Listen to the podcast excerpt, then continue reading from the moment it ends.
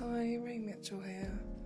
I just wanted to do a quick podcast before I go to sleep. Um, I was reading up on something um, written by a clinical psychologist and neuroscientist. They were looking at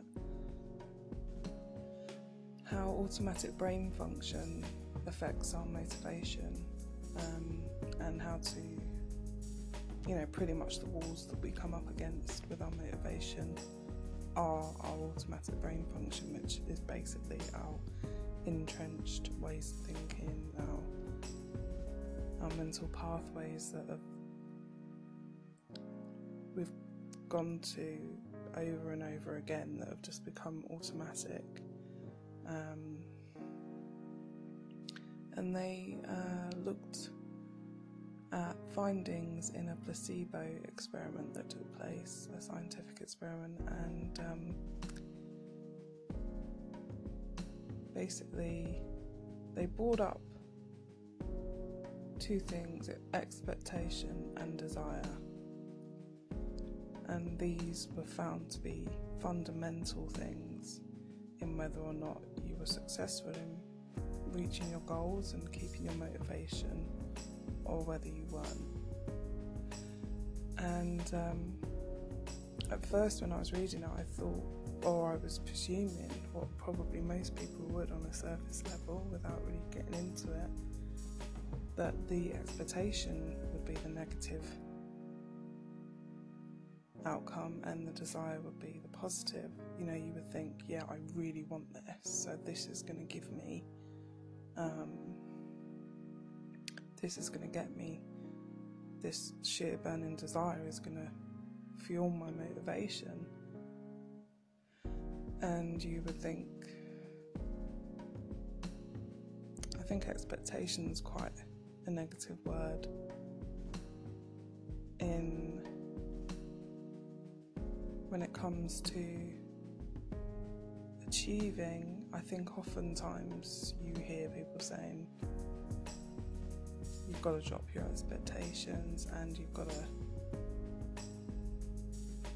get in touch with your, your natural desire to want, want to get to that thing. And actually this placebo effect study showed the complete opposite to that, and that is that expectation brought about the positive outcome and desire the negative. And as I was reading this, I was taken back to some of my own reflections, and mine were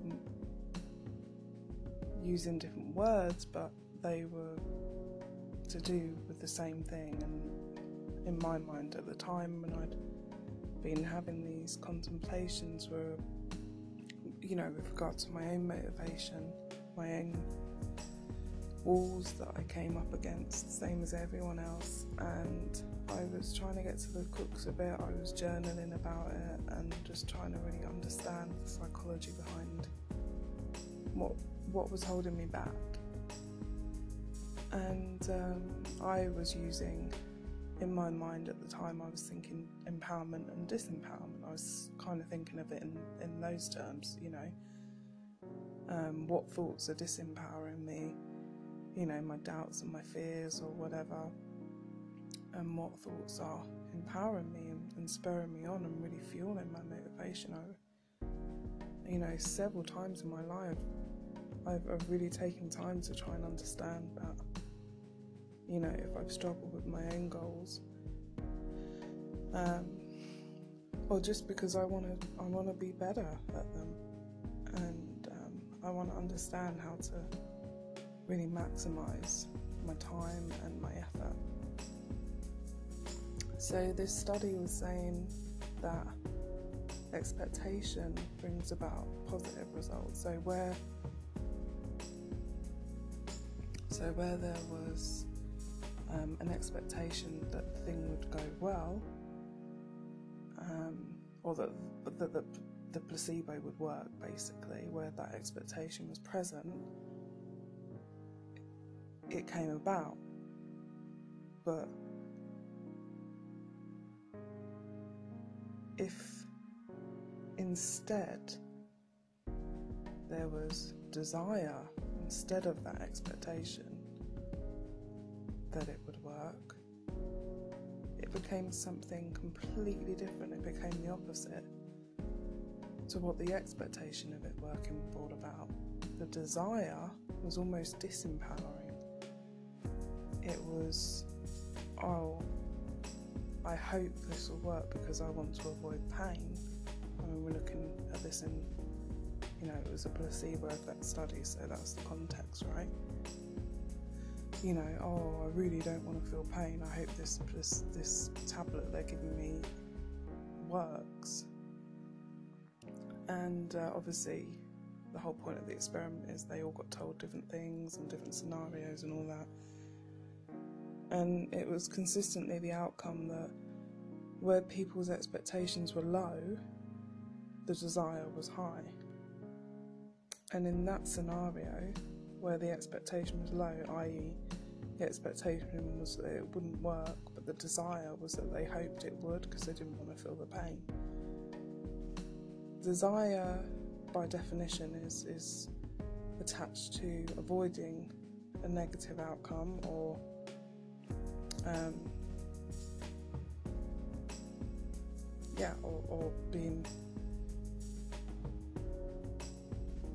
having the opposite basically, um, meeting something positive or pleasant, I think is the, is the correct term, pleasant or unpleasant, so avoiding unpleasant and, and um, encountering pleasant things. So desire is in, in those terms. So I really thought about this as I was reading it. I thought actually, I remember when I was, myself was reflecting in terms of being disempowerment and empowerment and feeling that what I re- identified myself is the underlying thoughts that were there with regard to disempowerment were more desire driven. It was an expectation. It was like a double negative. It's like, I really want this to happen. I really want this to be good. It's almost a belief that it's not gonna be, because there's a difference between saying, I know this is gonna be good, and I really want this to be good. And that's fundamentally the difference between the disempowering thoughts and the empowering thoughts, or the expectations, such as today, for example. I was struggling with something and I had to go back to it three times. I walked away from it three times, I went back to it three times, and I eventually I, I got past it, I overcame it. But the reason I did that was because I had the expectation that I would. I was I was purposefully blocking the desire, you know, the desire thoughts coming in, which were, I really want this to be positive, but my expectation is that I'm not going to manage it. Instead it was, I'm going to do this even though it's going to be hard. It was literally the opposite to that. And that's the difference they were saying between, with regard to motivation, with regard to achieving, achieving any of our goals, with regard to overcoming our mental obstacles at those times, which essentially oftentimes will be our automatic brain function, our habits, our entrenched thought patterns, our underlying beliefs. Um, those are the things that that will, having the belief that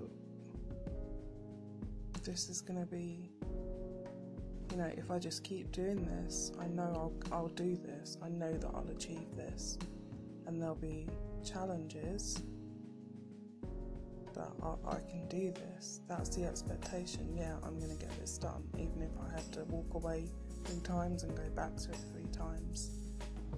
That's the difference to sitting there saying,